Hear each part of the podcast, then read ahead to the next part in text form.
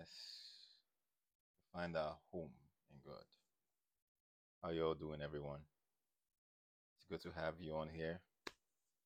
We are here for another episode of our Word on Wednesday. Before we start anything, let's start with prayer. Father, we thank you that we could fellowship as sons. Father, we thank you because we know where we are gathered. It is unto you is this gathering. We don't gather alone. We don't gather in our strength. We don't gather in our wisdom. We don't gather in our reality. We gather in the reality of Christ. We gather in the strength of grace. We gather in the wisdom of the fullness of the I am. We gather as sons before our Father, enjoying the fullness of His being, comforted in the full comfort of God, strengthened in the reality of Christ. We are not subject to the realities of our world, but we are strengthened by the realities of Christ. We are comforted from everything, every place that we are going through. We find healing in the Word. We are washed with the waters of the Word. Of the Word. We are strengthened by the waters of the Word. Father, we drink from your living waters, and our souls are comforted. Father, teach us in your Word, strengthen us in your Word, encourage us in your Word, that our eyes may be open, that we may behold you in the fullness of your glory, that we may behold you in the truth of your glory in us, that we may behold you in the excellence of your dignity. Thank you, Father, for everything that you are. We will not leave here the same, but live with the revelation of your word live with the strength of your grace, live with everything that makes you you. May this gathering be another experience of home for us. In Jesus' name. Amen. Amen. How y'all doing? It's great to gather, it's great to fellowship together again. This last Saturday was such a powerful experience. If you were not there, you missed. It was wonderful to see sons gather, sons fellowship, sons gist. I think what struck Onye and I the most is the love. I mean, we started that. We were sure we are going to do it on Monday. And between Monday and Saturday, which was five, what, six, days, five days, five and a half, six days, getting that to everything that we saw getting the people, getting the music together, getting the musicians, getting the production together, everything, everyone and everything that went on behind the scenes in less than six days. All hands were on deck. Everyone. It took everyone. I think, I thank God that is continuing to raise this community as a family. We can lean on each other. We can speak into each other we can pray each other through. Everyone pitched in financially, everyone pitched in mentally, everyone pitched in emotionally, everyone pitched in physically. In whatever alley that everyone could be there, they were. And they were there in the best that they could. If they could not give financial, they were there physical. If they could not give physical, they were there in prayer. If they could not give in prayer, they, whatever way that each person could give so that the love was felt by everyone, it was done. Times where Onye and I were so tired, people will hop on the call to pray. But times where it it just felt like it was not just us pouring out; it was us also being poured into. And when when the event came together, it was not an event. It was not a religious experience. It was a fellowship of sons. It felt like home. So thank you all for continuing to foster an atmosphere of home where we could laugh. I mean, um, all we just kept seeing was one person hugging the other. Everyone was hugging, everyone was laughing, everyone was loving on each other. And in the love, there was still order, there was still regard, there was still respect, there was still care. So we honored each other, but we still showed love. We honored each other without it be becoming a religion, without honor becoming an idol. We showed the love of the Father to each other. And I want to thank you all for continuing to do that. It makes being a pastor to you all, it makes being a servant of God to you all because whether you're a pastor, prophet, apostle, whichever one you want to call yourself, your, your assignment is to serve the body. You are, you're, you are given that title to serve. So it makes serving you all easy. Thank you. Thank you. It was it was really amazing and I was blessed by the fellowship. I was blessed by the oneness. It was such an amazing experience. I hope it was the same for you all. I hope you all enjoyed. You all had a good time. And um, I know the video is on YouTube, the live video. Um, probably work on it so that by this weekend we can have maybe the version of the ministration of the preaching. So we'll just have that on. But and people who want to watch the whole service can do that also. Yeah, it was a great time. So about today. Today we're talking about something different. Um, we started it. We touched on a bit on it on on the Monday times, and I think we touched on a bit on it on Saturday a couple weeks ago. But we shifted from it a bit, and we're talking about, and we continue talking about home, home. That's what the past two weeks have been. We are going back to what we have been talking about, which is the witness of the word. The witness of the word. I want to start by saying the devil is not in competition with God. The devil and God are not in competition. Ah, God gave the devil a blow. Boom. The devil came back, dodged, was coming, threw his own blow at God. That's not what happened. The devil and God are not in competition. There is no power tussle between the devil and God. God is all powerful. But Christ is the wisdom of God, and Christ is the power of God. Wisdom and power came down. Wisdom and power became flesh. Wisdom and power of God dwelt among us. And for us who believe, the wisdom and power is now in us. Yet, why do we feel powerless? Yet, why do we feel weak? Yet, why do we feel less than? Yet, why do we always why do we live a world in, in the world where we feel not like ourselves? Sometimes it even begins to seem like the Christians are the laziest people. That they excuse every small thing, pray about it. Like pray about it uh, is now the excuse to not do anything about it. Uh, they will hide with it, it, they will hide in bible uh, in bible words without actually standing in their position in places so we have raised lazy christians who are not willing to take their place in the world who are not willing to be agents of changes in their space who are willing to point fingers at anyone else everyone else but do something will take accountability in the situations that they are in.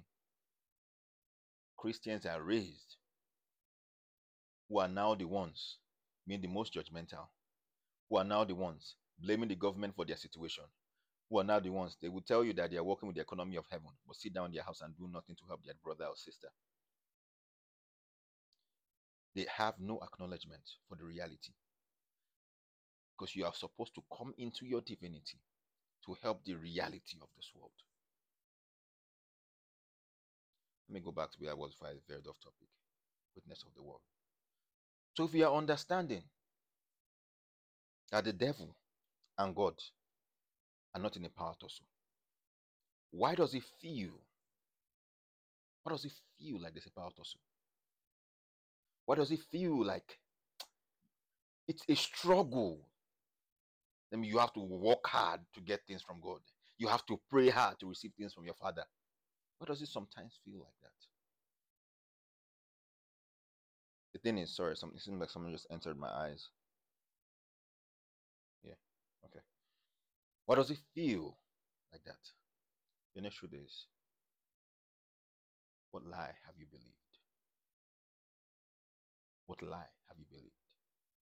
What lie has been taught to you as a doctrine?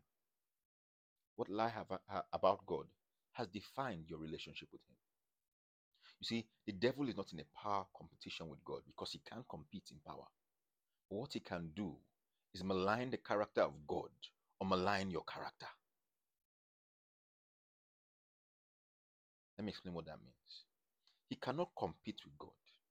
So, what he can do, being as powerless as he is, is to be a deceiver, a father of lies, giving people a semblance of truth to, to, to chip away at the character of God in the mind of people. Oh, he's a wicked father. Oh, he's bipolar. Oh, he's an idol that you, you constantly have to give sacrifices to. Oh, you, you are not welcome into his presence. Oh, he does not love you unless you do something. Oh, God, God is God is preventing you. some way make it seem like there's a part of God. There's a, there's a there's a space of God that is hidden from you. That intimacy with God is something you must earn, that cannot be given to you. That intimacy and love is not God's foundational why in relationship towards you.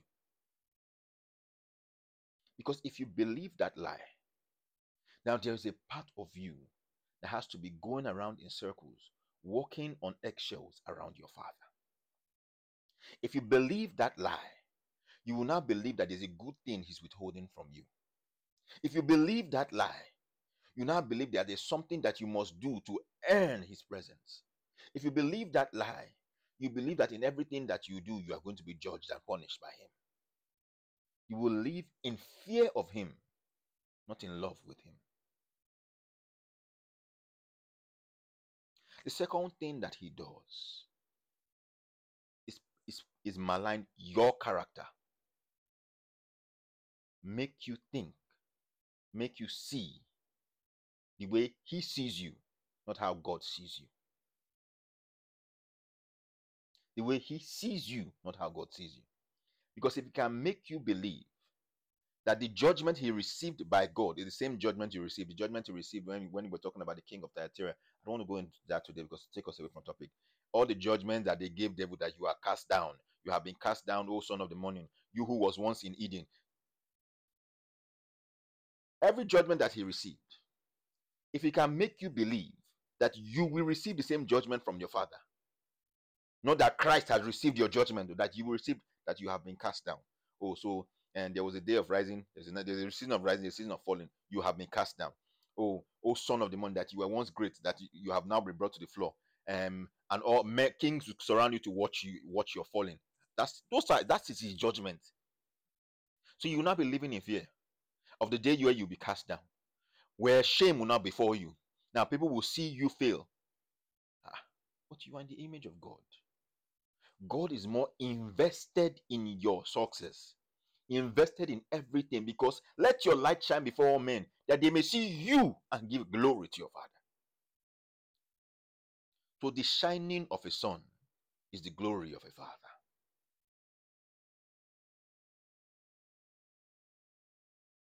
He gives you reasons to make you think of less than yourself. So, defamation is, is his foundational weapon. Because where if he can bring, if he can defame God's character to bring you into discontentment, or defame your character to bring you into separation from God, he has done well. So, basically, it began to seem like God was constantly put on the judgment seat of the heart of man on the judgment seat of the mind of man. So God's character was constantly in question from the Old Testament, especially when man sinned and had to live by the law and was subject to the judgment of the law, Mm-mm, not the judgment of God. Sin became the Lord of man. And whoever your Lord is, you are subject to his judgment. Sin became the Lord of man because whatever you whoever you listen to outside God is your God.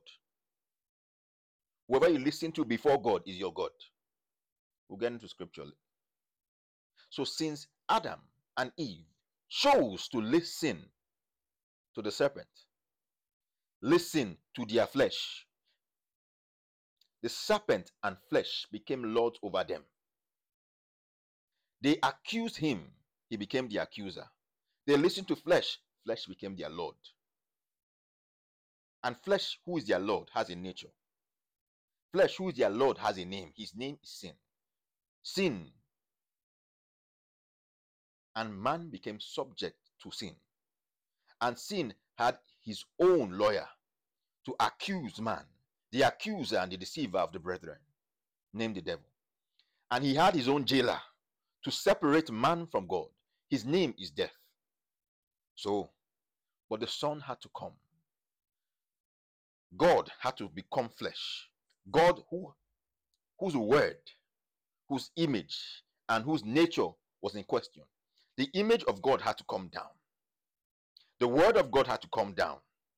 The wisdom of God had to come down so that it, he can become flesh, so that man may see him and see God.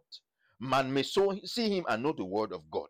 Man may see him and know the nature of God. Man may see him and know the image of God.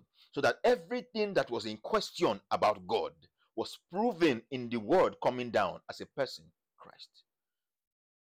So the word became a witness. Because even unto death he did not accuse. Instead, he prayed for mercy. Forgive them for they know what, know not what they do. So that the word could become our advocate. Also, the word shed blood. So that his blood, since he's the word and he speaks, his blood also speaks, speaking better things than the blood of Abel. So that the testimony of the believer is in the excellence of the word. The testimony, testimony of the believer is also in the eloquence of the word.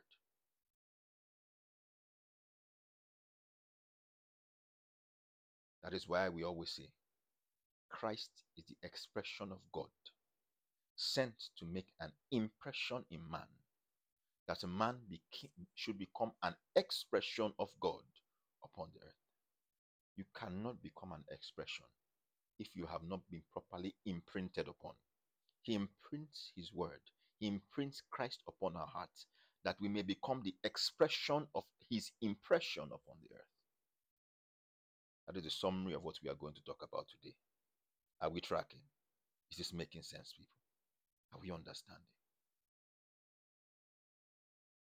You're there, say, uh huh, uh huh. You're getting it, say, uh huh, uh huh. So, let's go to scripture. I would like to start with Genesis 1 26. I'll read in the Amplified Classic. Genesis chapter 1, verse 26. I'll read it in AMPC.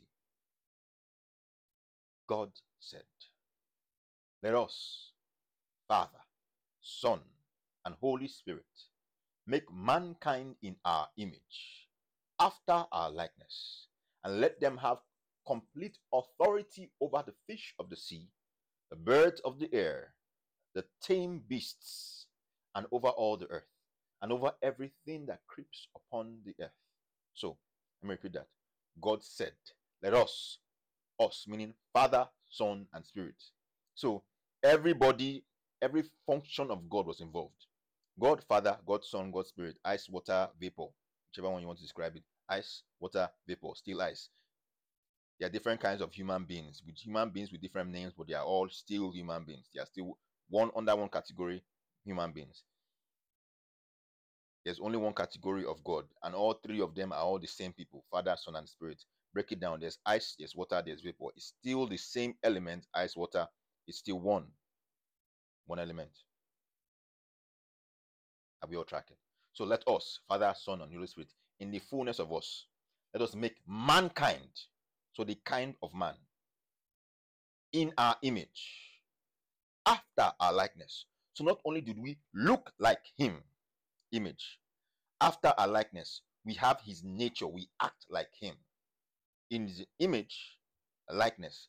So when someone is, he jumped like a lion. He jumped like, you know, he jumped like a, what is it? He jumped like a deer or leaped like a deer. Like.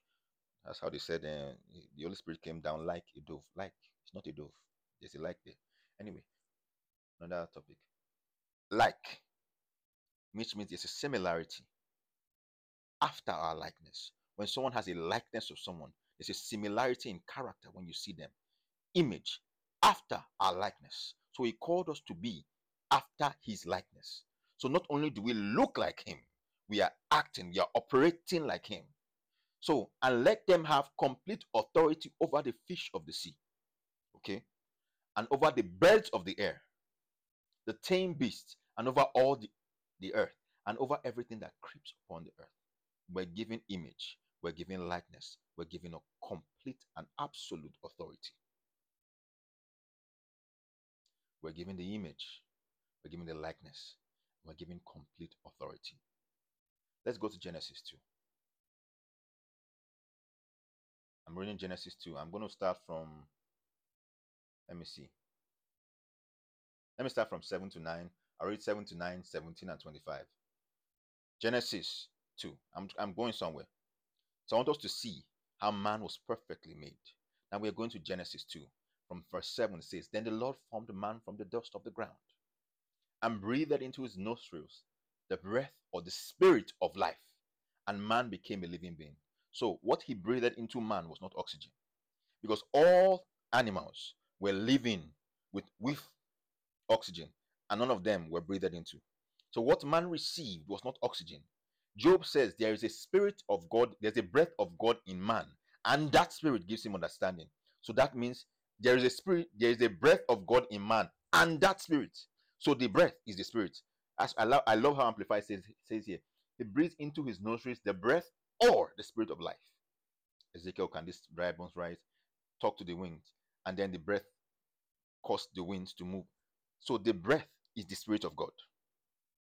Now, when we examine, I believe it's Ezekiel 11 when it talks about what the spirit of God brings. When the spirit of God is in you, it says it brings wisdom, knowledge, understanding, godly counsel, reverence for the Lord, might, strength. So when you have the breath of God in you to operate in the image and likeness of God, you need to have wisdom, knowledge, understanding, godly counsel, strength, and might.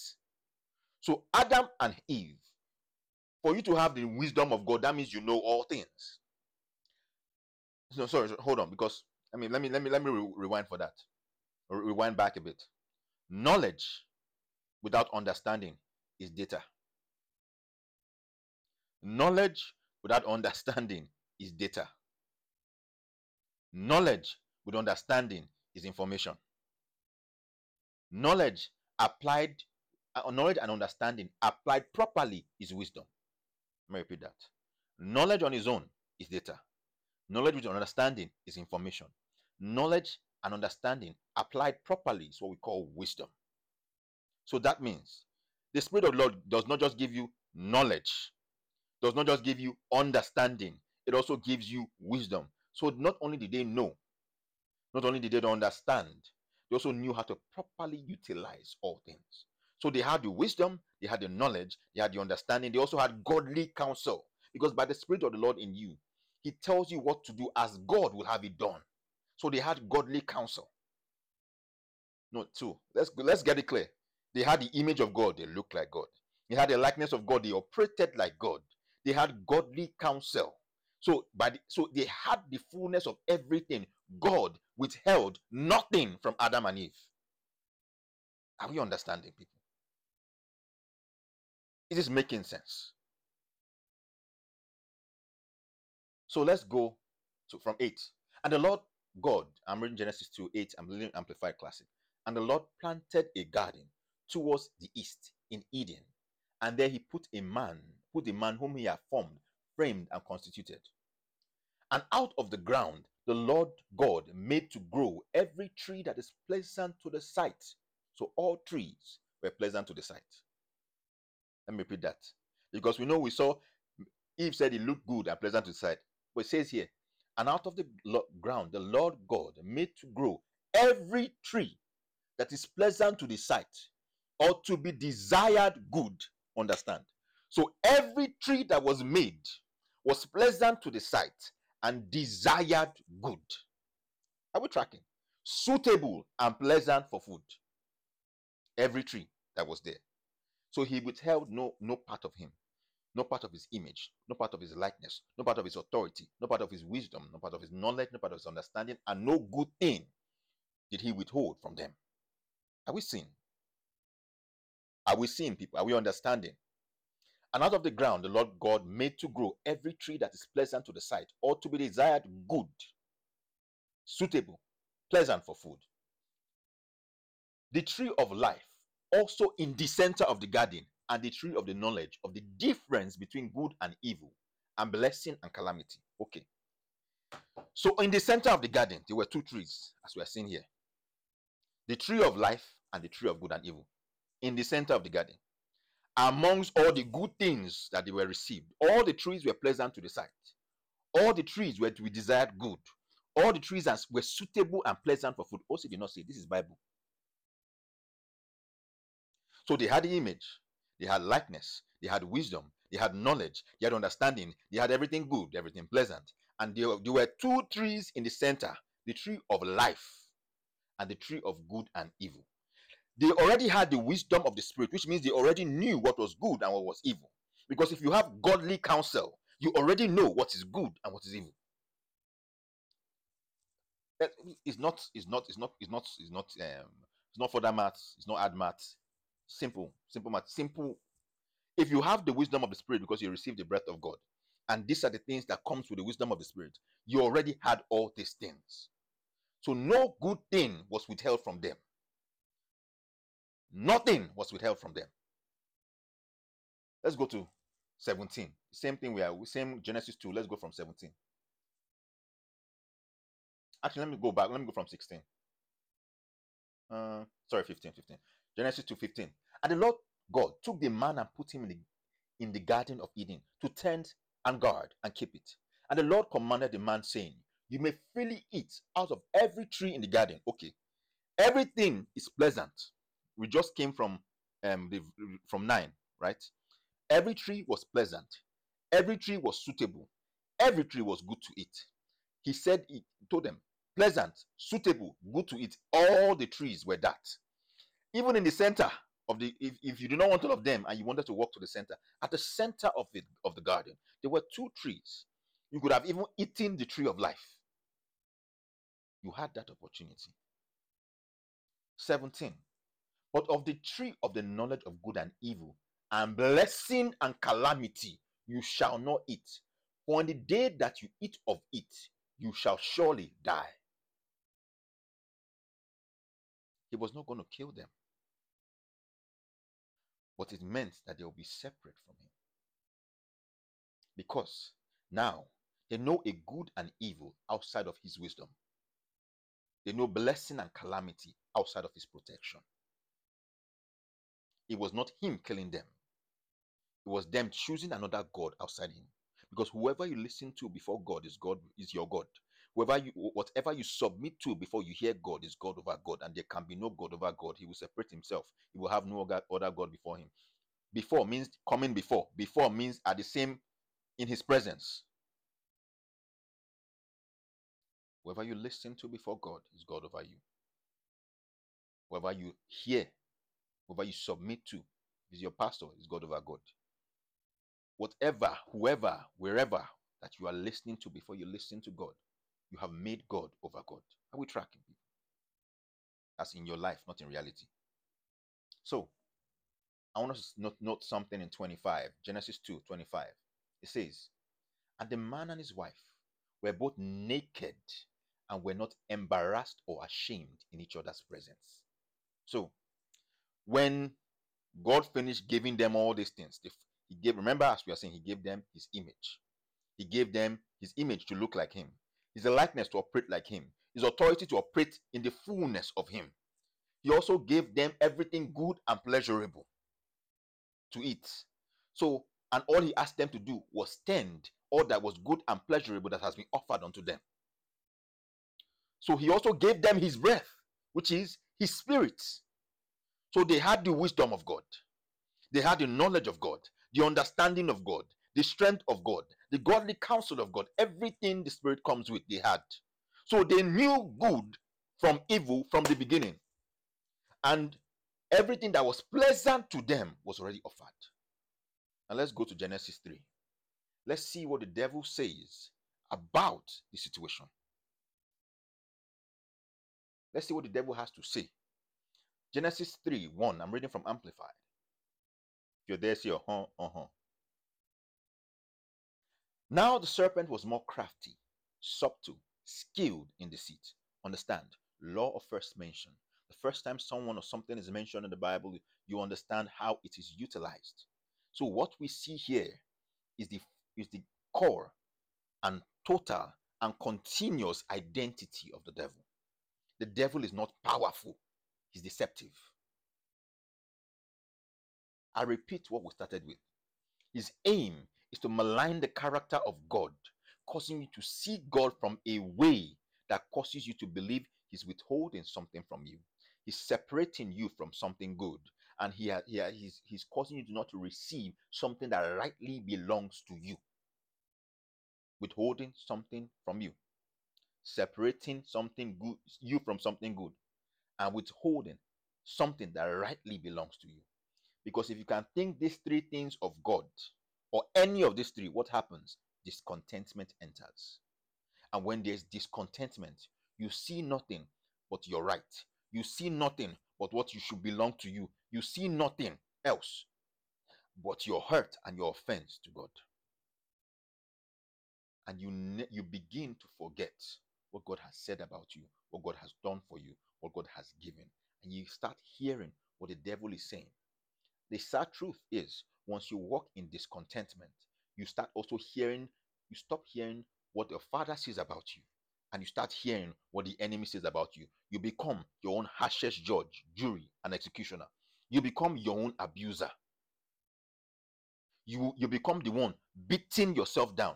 You are never able to offer mercy to yourself because mercy is no longer a language you are walking in. You're no longer able to offer love to yourself because love has now become a foreign description to you because love is not a feeling, love is a person. And the separation of your identity from that person makes your identity the identity of the world, and the world cannot give you love. So, the strength of the devil is in the depth of the ignorance of the believer. He's not powerful, he's deceptive. Back to what we're saying. Now, the serpent was more, more crafty, subtle, skilled in deceit than any living creature of the field the Lord God had made. And the serpent, Satan, said to the woman, Can it really be that God has said, You shall not eat from any tree of the garden? Ah, when did God say any tree? Any tree. He did not say that now, where we were coming from. He said, He has given them all trees, all good things. We just read in Genesis 2 that He created all, all He gave to them all trees that were good, pleasant, desirable. Three things good, pleasant, desirable to be eaten. So He gave them all. He even gave them the tree of life in the center of the garden. There's only one tree. So what He did, the way He framed the sentence, was He made it seem like there was something that was being withheld from them, making them feel that they are not the beloved of God. That is the root. Making them feel like they are not the beloved of God. Because we are not just sons of God, we are beloved sons of God. Love is part of the identity offered by God to the believer. If He's loved, like a light be, love be, be loved. It's a proclamation of His identity upon us. The I am is casting His nature upon us, is imprinting the fullness of Himself upon our hearts. So be loved. So we are not just sons, we are beloved sons. We are not just sons, we are favorite sons in whom He is well pleased by the pleasure of Christ in us. So if we begin to feel like something is being withheld from us, we start to lose sight on who that on who God is. Because if He can defame His character, He can def- He can shift us, He can tilt us from moving with Him. Because two cannot work together unless they agree. And if we don't agree with the character of God, we begin to feel like we can walk or walk outside of God to get something. But whatever you go out of God to get, you have to stay out of God to keep. Are we tracking? Whatever you go out of God to get, everyone that tried to help God ended up bringing curses, ended up bringing a seed of curse into the into the equation of promise. Anyone who tried to help God in the Bible ended up bringing a seed of curse into the equation of promise. Check your Bible. Let's keep going. And the serpent, Satan, said to the woman, Can it really be that God has said, You shall not eat from any tree of the garden? And the woman said to the serpent, We may eat fruit from the trees of the garden, except the fruit from the uh, from the tree which is in the middle of the garden. Bros, people, sisters and brothers, my dearest brethren, do we not just see that there are two trees in the middle of the garden? Why is the focus on that one? You see, he made the state the statement he started with made it seem like there was so much withheld from them And so Eve fell or went along with that description, seeing only what she could not have, not what she could have. She could have been, we have all the fruits, and we don't have to eat that. But all she was reminded of is what she couldn't have. Because you cannot be tempted beyond that which you desire. So the depth of the desire is the strength of the temptation. Are we understanding, people? The depth of the desire is the strength of the temptation. God said, You shall not eat from it or nor touch it, otherwise you will die. When did God say that? Misunderstanding of the word is room for temptation because it's in your ignorance. It's in your ignorance that the enemy starts, starts to manipulate. He gives enough semblance of truth to convince you, but enough fullness of lies to confuse you. That's why the Spirit says he's not an author of confusion. Wherever you are confusing the world, check it. Something is not from God. But the serpent said to the woman, You will, you will certainly not die. For God knows that on the day that you eat it, your eyes will be open. That is, you will have greater awareness. Did you not already have greater awareness? Did you not have this fullness of the Spirit in Him, in them? And you will be like God. Were they not already like God? For they were made in His image after the like. So the devil cannot sell you what you already aren't. He cannot give you. For people that like to, you know, I, I've met people that will, oh, let us make sacrifices so that um, um, um, kill this person, kill a goat, kill a ram, kill a person, so that you, you can make blood money. The devil cannot give you what is already what's not already in your book. The difference is that now you someone is you are paying the price. Either you pay the price of your life, pay the price of someone that you love, pay the price, and you will still pay the price of something being withheld from you in your life. Oh, for some some they cannot sleep, um, they have to sleep in the grave graveyard, or they cannot have sex. There's always something weird that they have to do in, your, in order to get but Christ has paid it all so that you can enjoy ease in life. The devil cannot give you something that is not already yours. The devil, because who does a thing or who says a thing and it comes to pass unless God allows it? Which means, unless something has been allowed, inscribed, and planned by God for you, He cannot be given to you. He cannot give you wealth unless wealth was in your destiny. He cannot give you cars unless cars was in your destiny. He cannot give you promotion unless promotion was in your destiny. So whatever he's lying to you about that you have to go out of God to get is something that was already in God's will for you in time. So the aim, the aim he has is to make God seem evil to you, wicked to you. If he can tarnish the image of love, he can tarnish the person that gives you the love. If he can tarnish the image of love, he can taint the character of the person's love to you. Because how you receive love depends on who the person is. If you can accept the person who's given the love to you, we're tracking people. And when the woman, so so now after he has said, he said that you will have greater awareness. You will like be like God, knowing the difference between good and evil. And when the woman saw that the tree was good for food, was the tree not, were all the trees not good for food? Were all the trees that were created not pleasant, desirable, and suitable for food? Why was this all of a sudden this one? He said, and delightful to look at. All of them were pleasurable, delight, desirable, and suitable for food. So, not just that tree, all were. But the aim of the enemy is to give you his word so that you begin to doubt the word of God and the temptations of the reality of reality start to seem more inviting. And when the woman saw that the tree was good for food and was delightful to look at, and a tree to be desired in order to make one wise and insightful. Wise and insightful. When you have received the breath of God, which is the spirit that gives you wisdom, knowledge, understanding. So now, your humanity Something that you will eat, not someone that you have received, will make you wise. She took some of his fruit and ate it. And she also gave to her husband with her, and he ate. People, stop blaming woman. Just so you know, her husband with her. So Adam was there when everything was happening. If anything, he was the manipulative person in the situation because he, he watched his wife eat before he ate. So that since she did not die, he could also come on. Let's keep going. Do we understand that?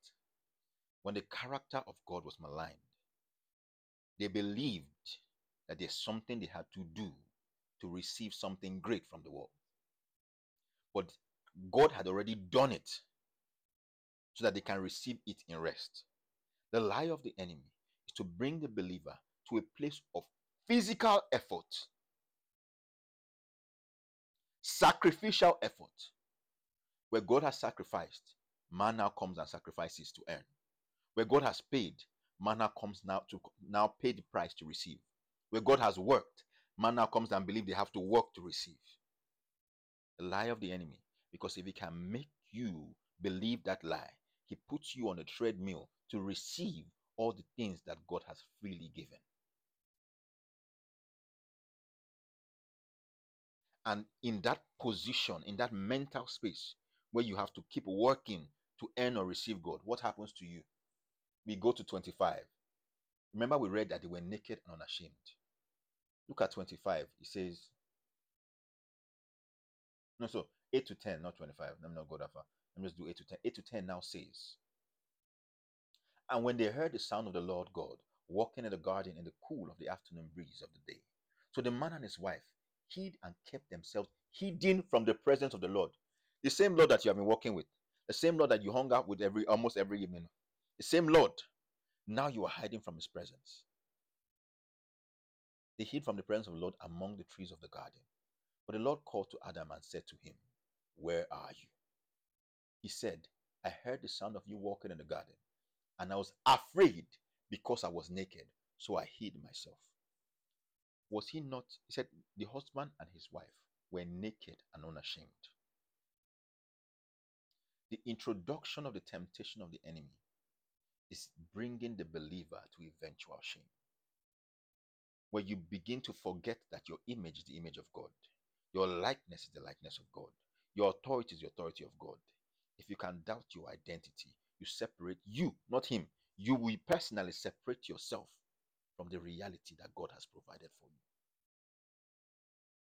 I repeat, it seemed like in the mind of, of people, not even Christians, the mind of people, the person that God was on the judgment seat where people were judging God's character and the accuser was helping them. So, what now happened? How did God solve the matter? Since his word was what was judged, the word became flesh. Since his image was what was in, was in question, since his representation was in question, the image of God, the likeness of God, he is the image of God, according to Hebrews. And also according to Colossians 1, Hebrews 1.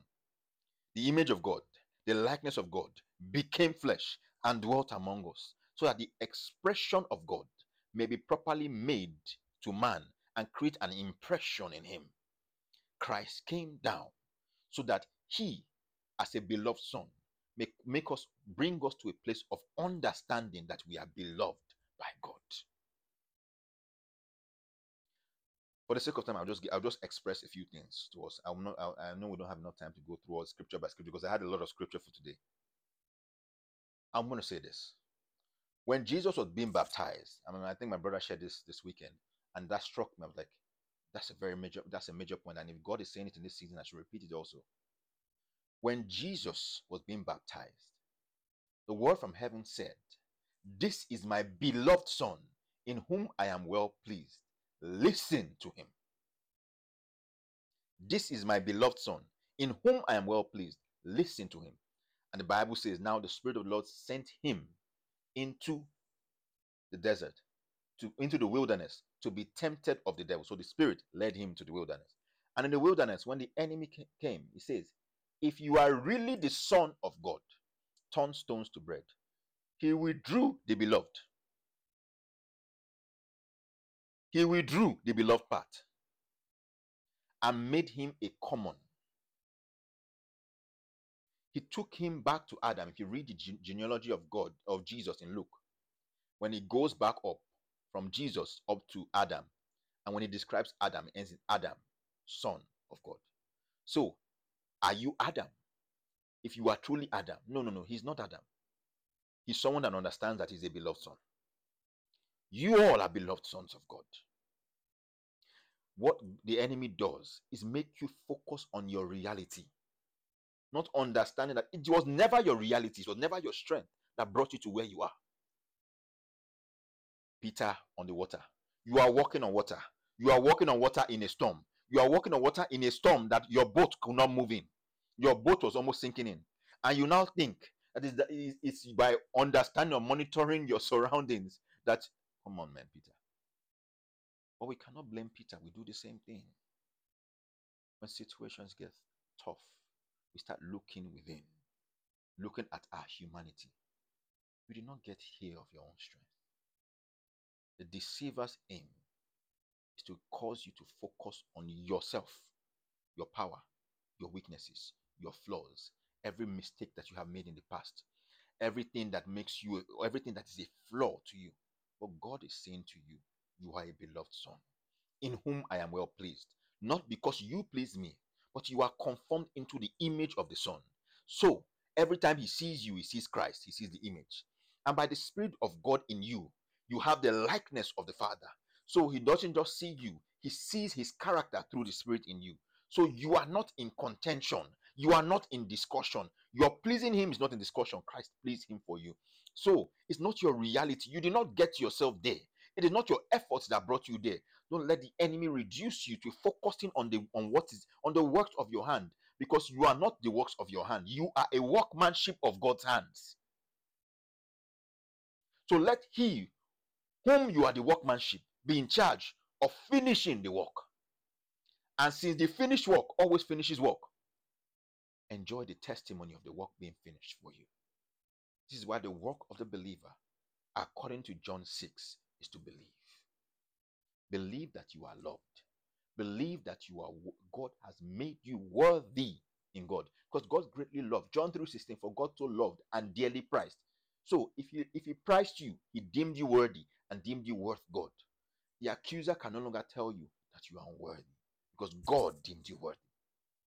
The accuser can no longer define you by your previous mistake because he said the steadfast love of the Lord never ceases. His mercies never come to an end. They are new every morning, new every morning. Great is thy faithfulness, O Lord. Great is thy faithfulness.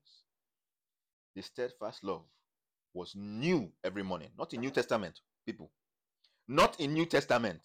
Before Christ died, they said his steadfast love was his mercies are new every morning.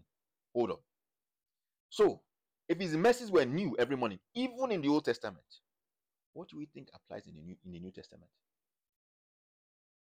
So you are recycling each day with the mistakes of yesterday, becoming chains for you in the moment, preventing you from moving forward. You become your own judge, you become your own jury, you become your own executioner. And the Lord is telling you, you are a beloved son, you are his workmanship. He makes ways where there seems to be no way. The word has come down. The word is, the, is your witness. The word himself has become flesh. The word dwells in you. The word speaks for you. His, the word is also the blood. We overcome by the blood of the Lamb, which is Kai. The and there is Kai, which is. We overcome by the blood of the Lamb, which is the word of our testimony.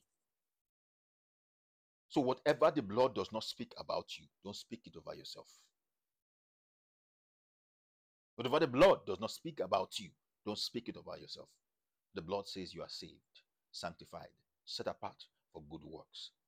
Wake up each day, arise each moment, understanding that in day as long as you are in day himself, as long as each new day arises, you have received a new mercy. You have received a new light. You have been washed clean eternally, once for all sin, for all time, for all men. Walk in the fullness of Christ. Walk in the fullness of I am. Walk assured of his presence, insured in his love. Walk. Understand that you can no longer be your judge because the judge himself has declared you not guilty. You can no longer be your jury because hmm, all the people, the judge looks like the advocate. The advocate looks like you. And since all of you look like each other, who is the jury going to point at? God finished work, that you may rest in his finished work. You are a beloved son, not just a son. You are a favorite son. They failed there. You won't fail there. You failed there before. You have a new identity. You are coming into the reality of understanding of who you are. Stand up and walk. Get up and rise. Walk, understanding that the witness has the witness is standing in for you, and the judge has declared you worthy. The judge has declared you faithful because he is faithful. And if you are in his image, whatever he is, you are. Love is your testimony. And since the spirit of excellence, the one who finishes all is in you, you will finish and you will finish strong. This is the witness of the word. This is the testimony of the blood. So don't. Hebrews 1 3 says, We are cleansed not just of sin, but of the guilt that comes with it. You are free. For freedom has to set you free. Get up and walk. Get up and be a beloved son. Get up and take authority in every space that you are in. Get up and walk in the fullness of the I am. Get up and walk in the authority of everything that God has called you to. Be son. Be saved. Be loved. Thank you all. Amen. Father, thank you for the word. Thank you for we know that we are favorite sons of God. Thank you for we are encouraged in the life of Christ. Thank you that we are strengthened in everything that you are. Thank you for we know that the lie of the enemy we shall no longer believe. That every stronghold of thought is taken down for the word of God. That we shall only hear the voice of the good shepherd, no longer any lie of the enemy. We silence every voice of the, of the deceiver. We know the truth, and the truth has made us free. We know the truth, and we walk in his identity in every space that we are in. We know the truth, and we rest in the fullness of him. Thank you for we have received victory. Thank you for we have overcome. Thank you for life has come and joy has come for us who believe in Jesus' name. Amen. Thank you all. I hope you enjoy the session. I hope this blessed you. Remember, go forth as a beloved, favorite son of God, strengthened, covered, protected in your Father. Amen. Love and appreciate you all. Have a blessed day. Oh, and, and the pastor from Tanzania, it's good to have you on. I hope you enjoyed this time also. Love and appreciate you all. See you all next Wednesday.